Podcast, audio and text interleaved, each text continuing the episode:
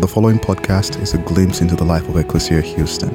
We pray it is a blessing as you seek to follow Jesus, the liberating King, and live in his kingdom here on earth as it is in heaven.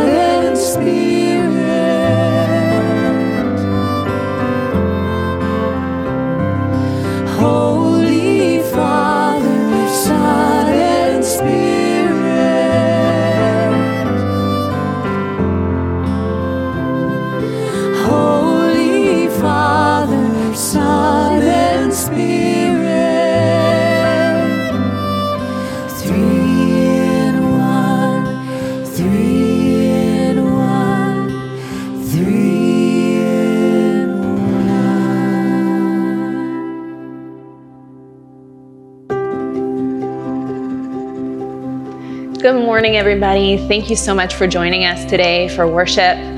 Would you uh, join me in prayer as we enter into this time together? God, we come together today across distances, but worshiping in a chorus of voices. We long to be with you like we long for the sun to break through and a new day to begin, full of your mercy and bathed in your love's light. We honor and praise you as we seek rest and refuge in your word, which is ever present. Guard our hearts and our minds from fear and cynicism, that we may be thankful and praise you in all things and at all times. May you be glorified in our comings and goings and in our staying home. In the name of the Father, and the Son, and the Holy Spirit, we pray. Amen.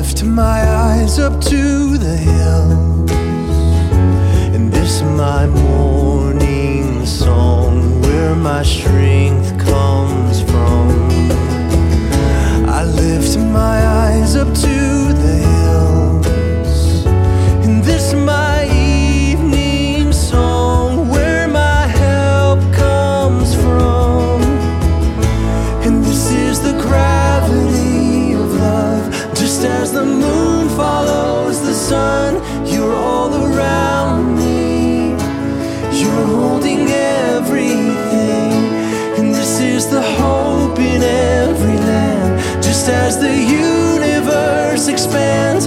Your love is real.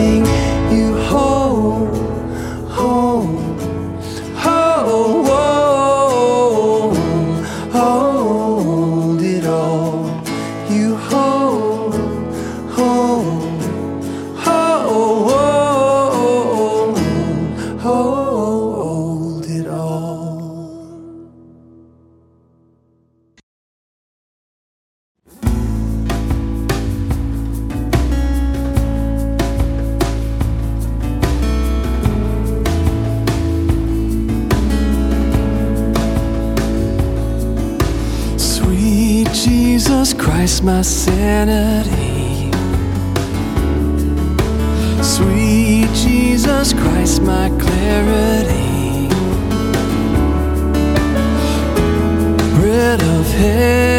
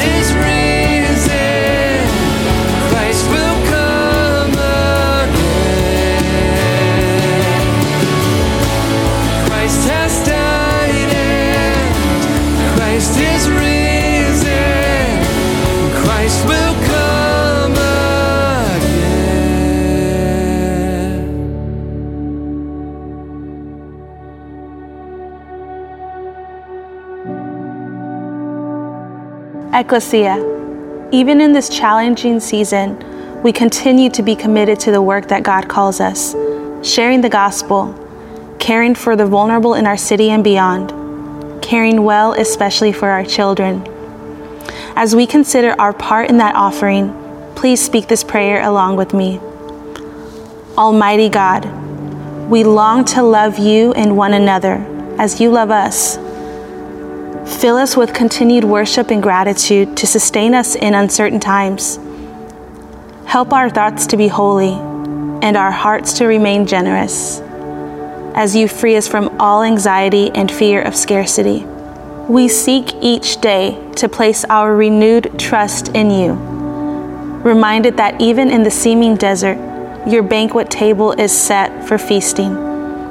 Through this humble offering of our family, and in all things may you be glorified. Amen.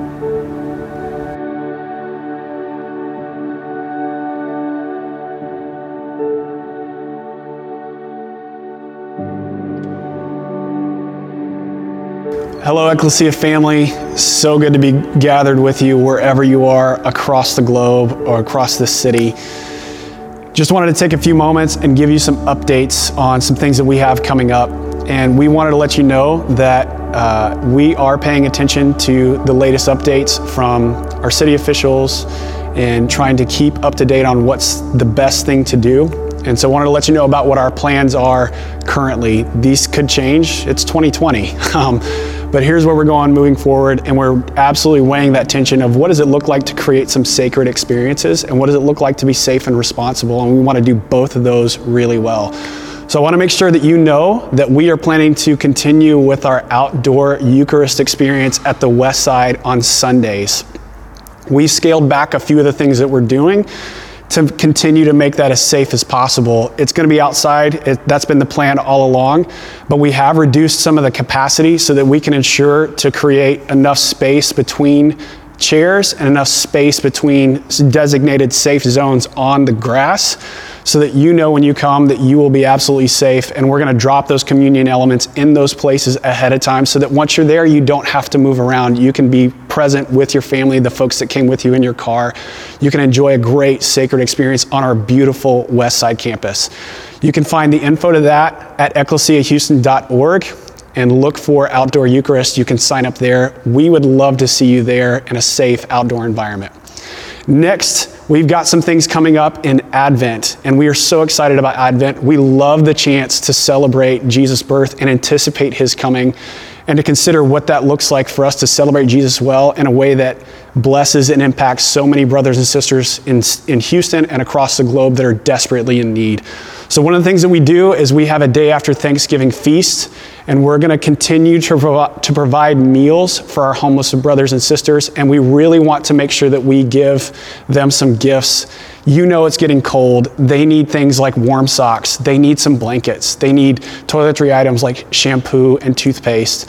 And you can donate those so that we can safely distribute those along with the meal in a way that doesn't mean that they have to gather, but we can still provide some food. So the donation times, you can drop them off at our downtown campus on Mondays at 1100 Elder from 11 a.m. to 2 p.m. And you can drop it off at our West Side campus uh, on Wednesdays from 11 a.m. to 2 p.m. as well. And if you have any questions about day after Thanksgiving feast or donations, you can email manuel at ecclesiahouston.org. And next, I want to tell you about, again, my favorite event that we do every year here at Ecclesia, and that's turning wine into water. That is Thursday, December 10th. Tickets are available now, and you can get those at ecclesiahouston.org slash advent. I told you last week this is my favorite event. You don't want to miss this. This is a chance for us to enjoy and uh, raise a really good glass of wine or some glasses of wine, and to raise awareness for those who may not know about how clean water significantly blesses and, and increases the quality of life for so many people across the globe. It's an amazing opportunity to do that together. So grateful to get to do that. Um, Want to make sure that you know what's coming. So, we have some great partners with our friends in Israel at Tulip Winery. That's an amazing organization. They have beautiful, fantastic wines. Can't wait to get to share those with you this year. We're going to offer a charcuterie class where you can learn more about what it looks like to put that together. We are making some amazing handmade desserts uh, for you. We want to get those to you, uh, and you don't want to miss out on that. So here's the deal for us to be able to deliver those or designate a really good pickup time, you have to register for this event no later than December 7th. So tickets are available now. Please go to ecclesiahouston.org slash advent so that you can be a part of this event. We want you to be there. It's amazing. You don't want to miss it.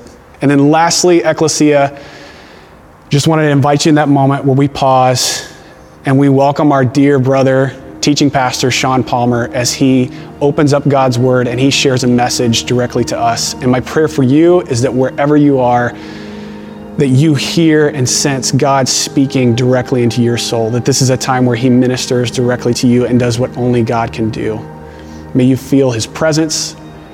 May you receive his peace and his forgiveness and his love. We love you, Ecclesia. God bless.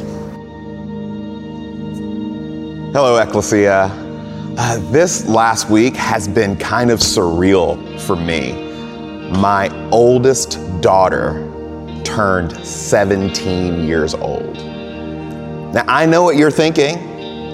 You're thinking, Sean, you are much too hip and cool and good looking to have a 17 year old.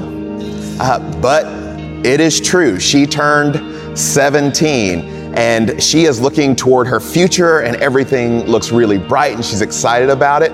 As a matter of fact, she has this app on her phone that counts down the days until she graduates high school.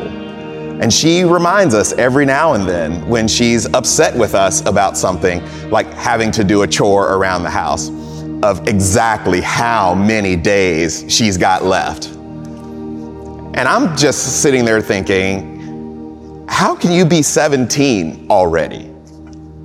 Like you're you're my baby. And I remember when we brought you home from Park Plaza Hospital. I remember so many beautiful moments from when you were little. And if you've got little kids at home, it probably doesn't dawn on you, but man, the time goes so fast and you know that it's going fast. You just you just can't stop it. And so I was thinking this week as she was experiencing her birthday about some of the things that she liked when she was a kid. And when our girls were young, we didn't have a lot of rules about which of the little kid shows that they could watch. We did have rules about how much they could watch. And one of her favorites was Blues Clues. Like some of you have seen Blues Clues. And when she was little, Blue, the dog, and his owner, Steve, they would get these letters in the mail. And it was so exciting when they got a letter. And there was this little song, We just got a letter. We just got a letter. We just got a letter. I wonder who it's from. And like that was all the rage, right? But now on Blues Clues, they got this little substitute Steve, this little secondhand store Steve. I don't even know his name. And they don't get letters anymore. They get email. I get hundreds of email a day. That's no fun. Getting a letter is fun. And things have changed so much. Like Elmo apparently now has a cell phone. And when he wants to know something, they just look it up on his cell phone. It's like Smarty. Like, this is not fun at all. But these are the shows they loved, and they loved Dora the Explorer. My daughters love Dora. When Kate came along, because her sister loved Dora so much, she decided not to love Dora that much. So she liked Dora's cousin, Diego. Dora had a backpack. Diego had a action pack. And we let them watch those shows within reasons. They had time limits. But we did have one rule. There was one show that they could never watch. Caillou. Have you seen this little bratty, whiny, bald headed toddler, Caillou? He is the worst kid ever, and he was so whiny. We would let them watch like the first 30 seconds of Caillou because it kind of had a hidden like intro theme song, and then we'd turn it off because he whined all the time, and I could not stand it. And Caillou would whine and whine and whine until what? Until someone else solved his problems. Now, if you know me, if you know my wife Rochelle, you know that we are not the kind of people who are the least bit interested in training our children to have other people solve their problems. As a matter of fact, we were both raised this way. Um, before my wife could get her driver's license, her dad made sure that she did several things. One, she had to go through a pretty intensive driver's ed course, but she also had to know how to jumpstart a battery. She had to know how to change a tire. And after she did all of that, then she could get her driver's license. Because he wanted her to be in a position when she was on the road that she could take care of her own problems. And as a matter of fact, they told her as she was growing up that she wanted to be in a position in life where she wouldn't have to rely on a man or a husband to take care of her, to position herself in the world where she could handle herself. And that's just really important to our family. And it's probably really important to a lot of you. But we all know that something else is true too, right? That there are some problems, some world problems that are just too big for any one person to solve. That you need help, that we need help in solving big problems. We need someone else to intervene, like poverty. Like, that's not a problem that one person can solve on their own. Racial division, sex trafficking, clean water, political partisanship, which is different from having differences of opinion on policy. Partisanship takes those differences of opinion and adds animosity to it. Like, we can't solve that on our own. And so, what that means is that we have a world, we live in a world, we live in a culture where a lot of us are really looking for someone else to save us, or at least to help. And sometimes that's really good. Like sometimes you need to go to a therapist, you need to go to a doctor, you need to see a spiritual director. But there are other ways where we've just become so accustomed to waiting for a savior. Maybe someone with a cape or the right idea or the right amount of money to kind of come and save us. Some of us think that finding a husband, a wife, will save us. Some of us think when we finally have enough money, that'll save us.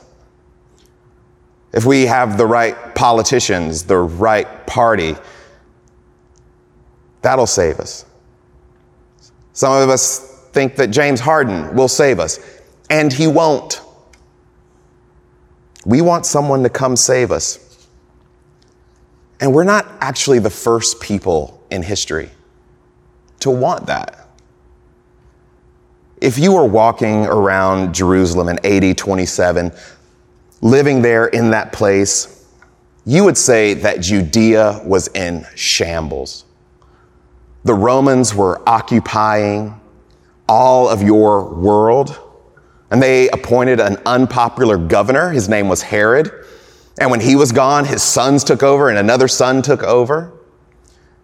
The religious system itself had become corrupt. The high priest wasn't from the Levitical line like he was supposed to be, but he was a political appointee of the Romans. The exile that Jews experienced way back in 500s AD, well, for them, like that was still going on. And they wanted, they wanted their land back. They wanted their country back.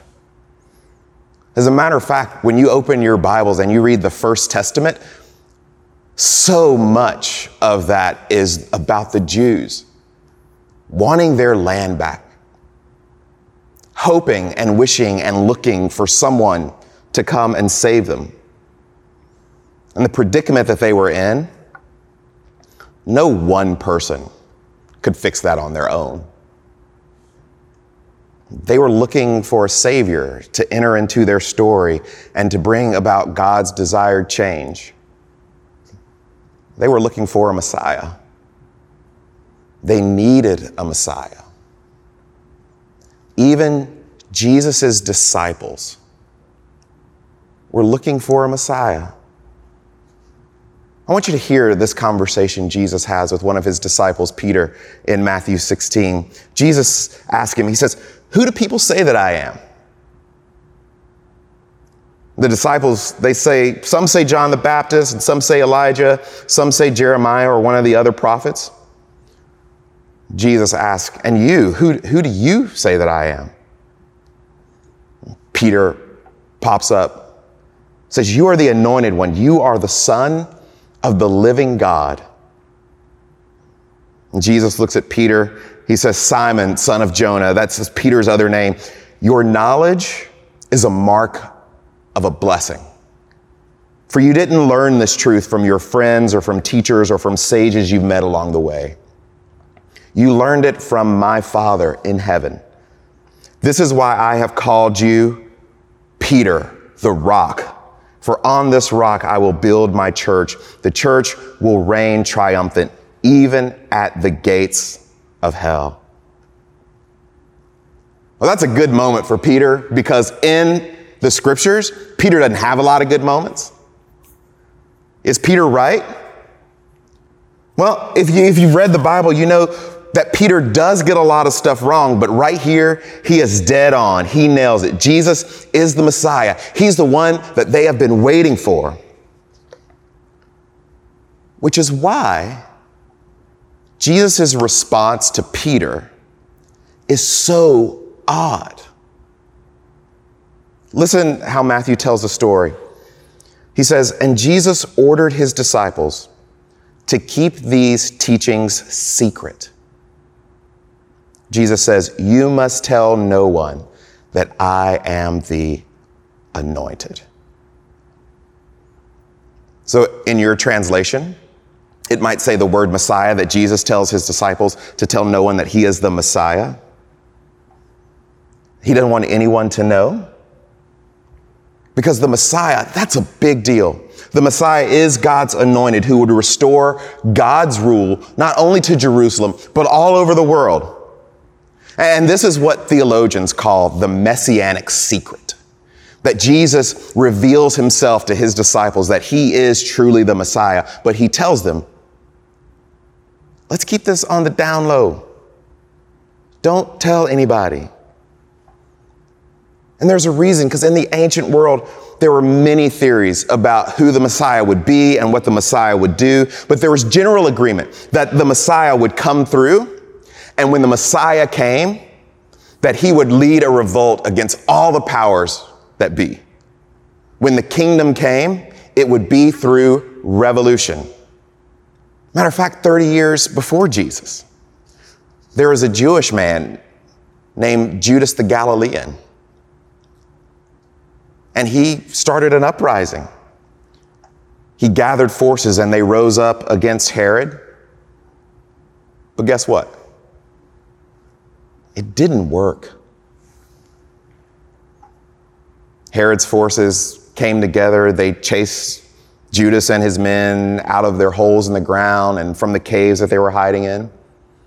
This is the Judas that's referred to in Acts 4 when the Pharisees are basically like, we get a lot of messiahs. Let's see how this Jesus guy plays out.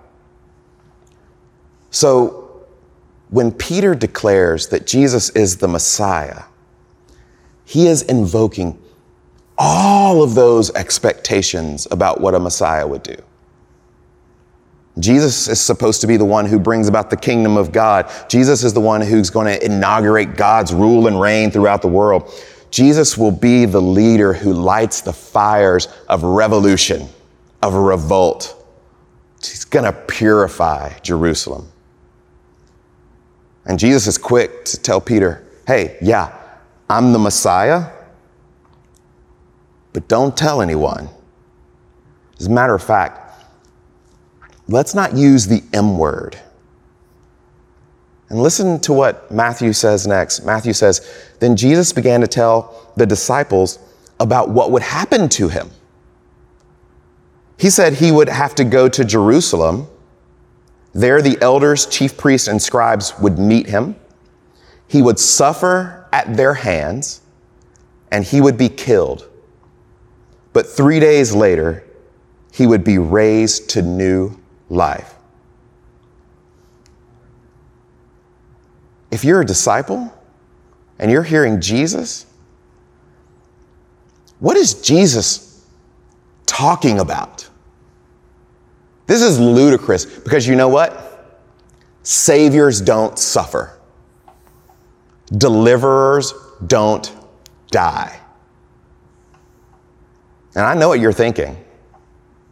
Like you've read the Bible, you know how this story ends, and you're thinking all of the suffering Savior stuff from Isaiah, and you've been around the scriptures, and you're like, oh, those, those disciples, they just don't get it. They're always missing it. Of course, this is how Jesus is going to do everything.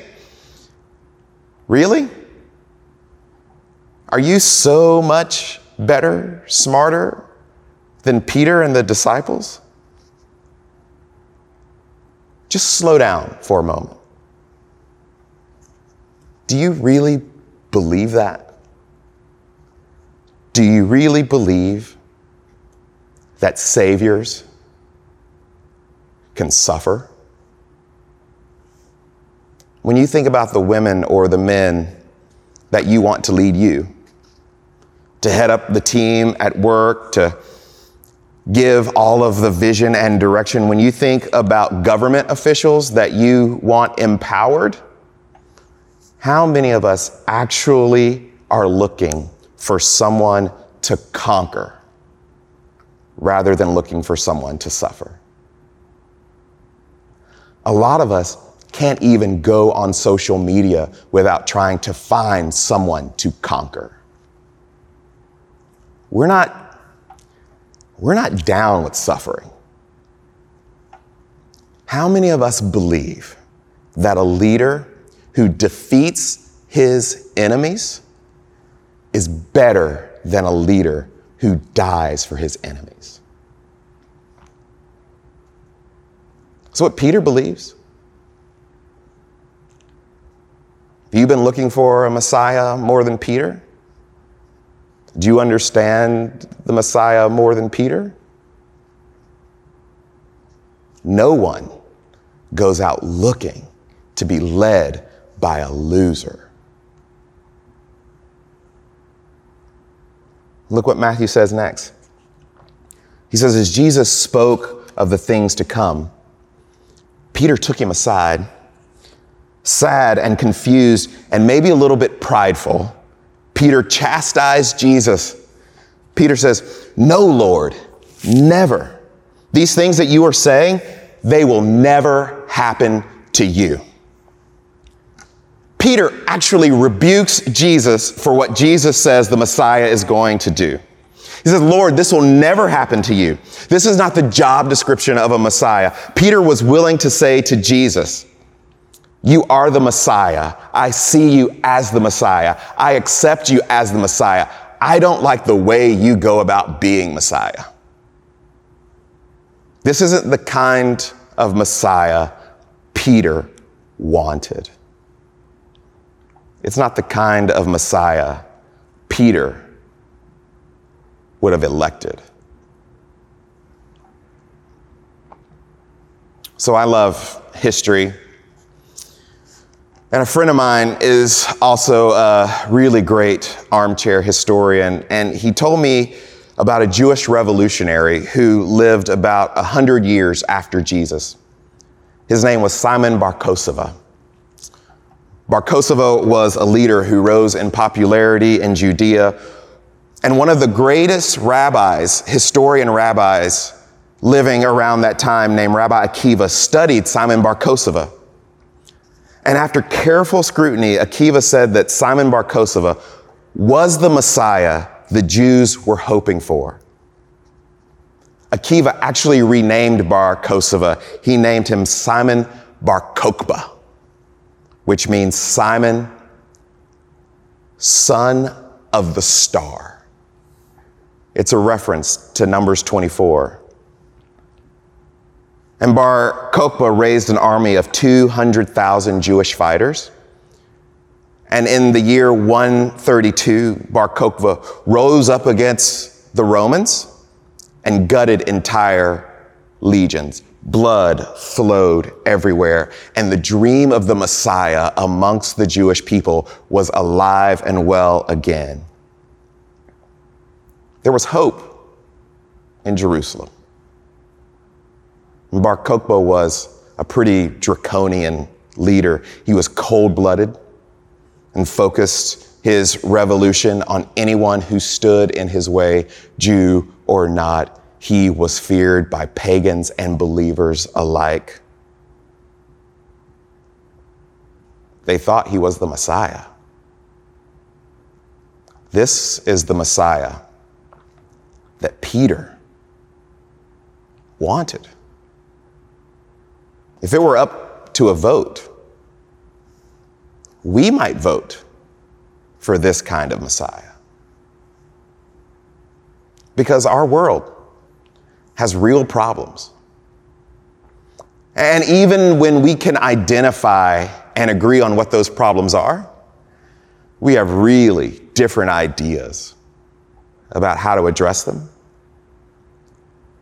And Bar Kokhba seems like the kind of guy that we need. We don't need a Sunday school teacher, we tell ourselves. We need someone who's willing to break a few eggs to make that omelet. We don't need kindness and goodness. We need someone who has the guts to do what has to be done. We want Simon Bar Kokhba. Because wouldn't the world be a better place if we had this kind of Messiah? Wouldn't you want to live in this version of the story? Morality would be legislated and enforced. The dirtiest sins and the dirtiest sinners would be punished. History would be back on track and the story would go the way that we all think it ought to go. Christians wouldn't live on the margins, but right in the center of power and control. We would have God's ends, even if it weren't through God's means. If it means getting everything back on track for God, let's just make a revolution happen. The truth is, many Christians confess Jesus as Messiah, but behave like Simon Bar Kokhba. But listen how Jesus responds to Peter's rebuke. Jesus says, Get away from me, Satan. You are a stumbling block before me. You are not thinking about God's story. You are thinking about some distorted story of fallen, broken people. If you want to follow me, Jesus says, you must deny yourself the things you think you want. You must pick up your cross and follow me. The person who wants to save his life must lose it. And she who loses her life for me will find it. Jesus wants his disciples to know that the task of the Messiah is to suffer, to be killed, and to be raised to life through the power of God. And to be Christian is to behave the way Jesus behaves. To believe the solution to our world's problem are brought by a Messiah who is willing to suffer rather than to conquer. So it falls to us, just as it fell to Jesus' disciples, to be people who trust that God will raise us to life, which means the cross. The cross isn't just an event, it's a blueprint. 58,000 is the number. 58,000 people is the number that Jewish historians believe were killed in the Bar Kokhba revolution. And that's just combatants. That doesn't mean anything for all the people who died of starvation or who died in the wilderness. The Romans gathered themselves, they hunted down all of Bar Kokhba's men and squashed his re- revolution. But they did more than that. They decided they were never going to have a revolution again. So they deported Jews from Jerusalem throughout all of the empire. They renamed the capital city. They also renamed those places that you're familiar with from reading the scriptures Syria and Galilee and Judea, and they just called it Palestine, hoping that history would forget the Jewish people. And they renamed Simon Bar Kokhba. And that's how he came to be known as Simon Bar which doesn't mean son of the star. It means son of the lie. And here's what you need to know, Ecclesia that when we fall prey to the satanic belief that the world is changed by raw power and coercion, enforcement, that is not of Jesus. That belief is the son of a lie. And that the Jesus we served is not ignorant of the problems that we face. He is not surprised by the people that we are and all the ways we have determined to mistreat and harm one another. And he says, if you want to solve this problem, you take up your cross and follow me. And when you get that tingling sense in your spine, when you want to wield coercive power and force, when you want to make people do what you want them to do, Jesus says, Get behind me, Satan. That is a lie. And it's for that reason that we celebrate the Eucharist together, that we come to the table to remind ourselves that it is through suffering and God's power that transformation of us as individuals and families and as a community and world actually occurs. Let me pray for you. God, help us to join you in the way the Messiah would order the world not through power and coercion, but through suffering. As difficult as that is, God, we trust, Lord, that we can do, as Paul says, all things through Christ who gives us strength. And we offer this to you in your name, in the name of the Father, the Son, and the Holy Spirit. Amen. Ecclesia family, this is the time in our service when we have the opportunity to share in the Lord's table together, the Eucharist, communion. If you have your elements together and you're ready, let's read this confessional prayer together. Lord, you have made us to be free, but we crave the cheap comforts of our chains. You have made us to serve others, but we have eyes only for ourselves. You have made us to love, but we are inflamed with lust. You provide that we may be generous, but we greedily hoard as if your well will run dry. You forgive time and again, but we hold fast to the sins of others. You offer a light for our path, but we insist on making our own way. You are the God who saves. Lord, save us from ourselves. In your great mercy, restore and heal us and grant us your peace. On the night that Jesus was betrayed, he was at the Passover meal with his friends. He took bread, he broke it, he gave it to his disciples, and he blessed God. He said, Father, thank you for the grain of the field. Brothers and sisters, taste and see that the Lord is good. The scriptures also say that when the Passover meal was ended, he took a cup, again giving thanks to his Father, thanking him for the fruit of the vine. He looked at his disciples and said, This is my blood shed for you. Each time you drink of this cup, you do this in remembrance of me. Taste and see that the Lord is good. Father, we thank you for the broken bread and the blood shed. Thank you for doing for us what we couldn't do for ourselves. Father, have peace on us. Amen.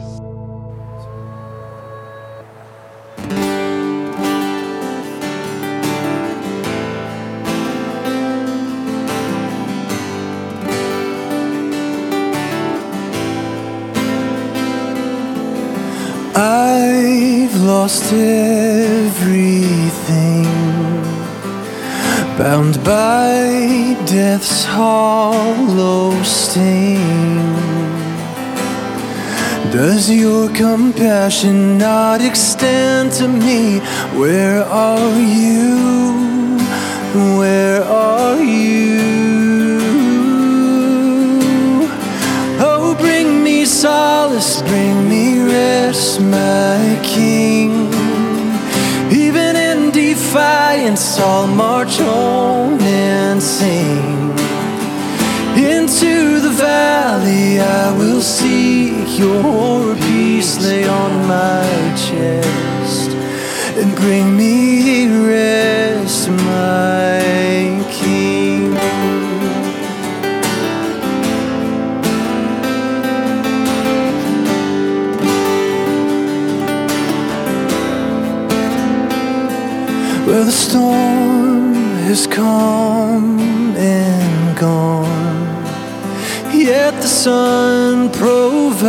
no. Prepare your shelter when there's nothing left to come home to. Mercy shine through. Oh, bring me solace, bring me rest, my King. Even in defiance, I'll march on and sing. Into the valley, I will seek your peace, lay on my chest, and bring me rest, my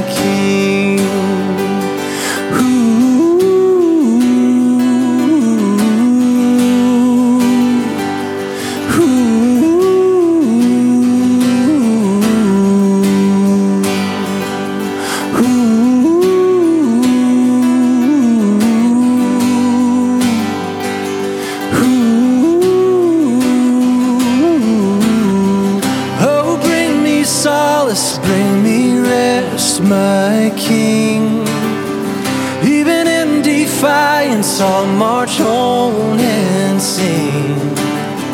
Into the valley, I will see your peace lay on my chest and bring me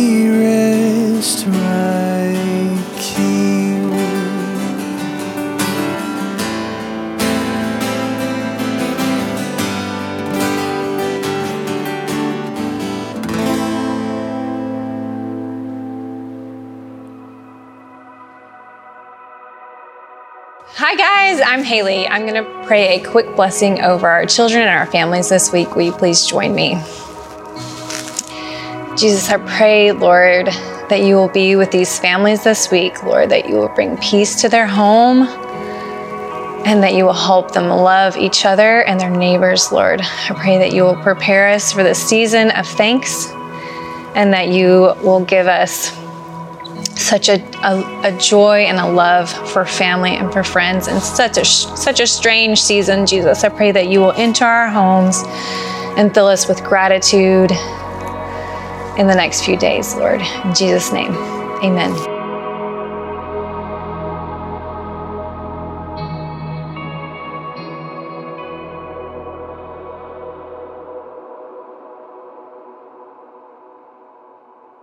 First Thessalonians 5 directs us to give thanks in all circumstances, as this is God's will for us. And so, as a benediction, let us confess together our difficulty in doing so.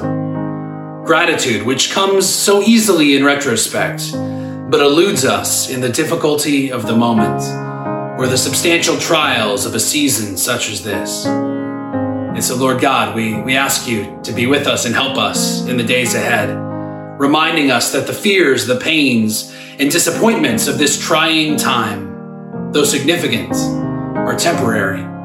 Help us to give thanks for your steadfast love, for your forgiveness and mercy, for the unearned and unearnable gift of your grace, for the opportunity and calling to extend that love to others. May these days be a chorus of thanks to you, the Almighty even from our voices and instruments, which are so often out of tune and out of practice. An imperfect symphony of gratitude we lift to you. Amen. So, Ecclesia, go forth to love and to serve and to give thanks, just as we, our whole team, give thanks for you, our Ecclesia family, scattered across this city and around the world. We love you. Dwell in peace.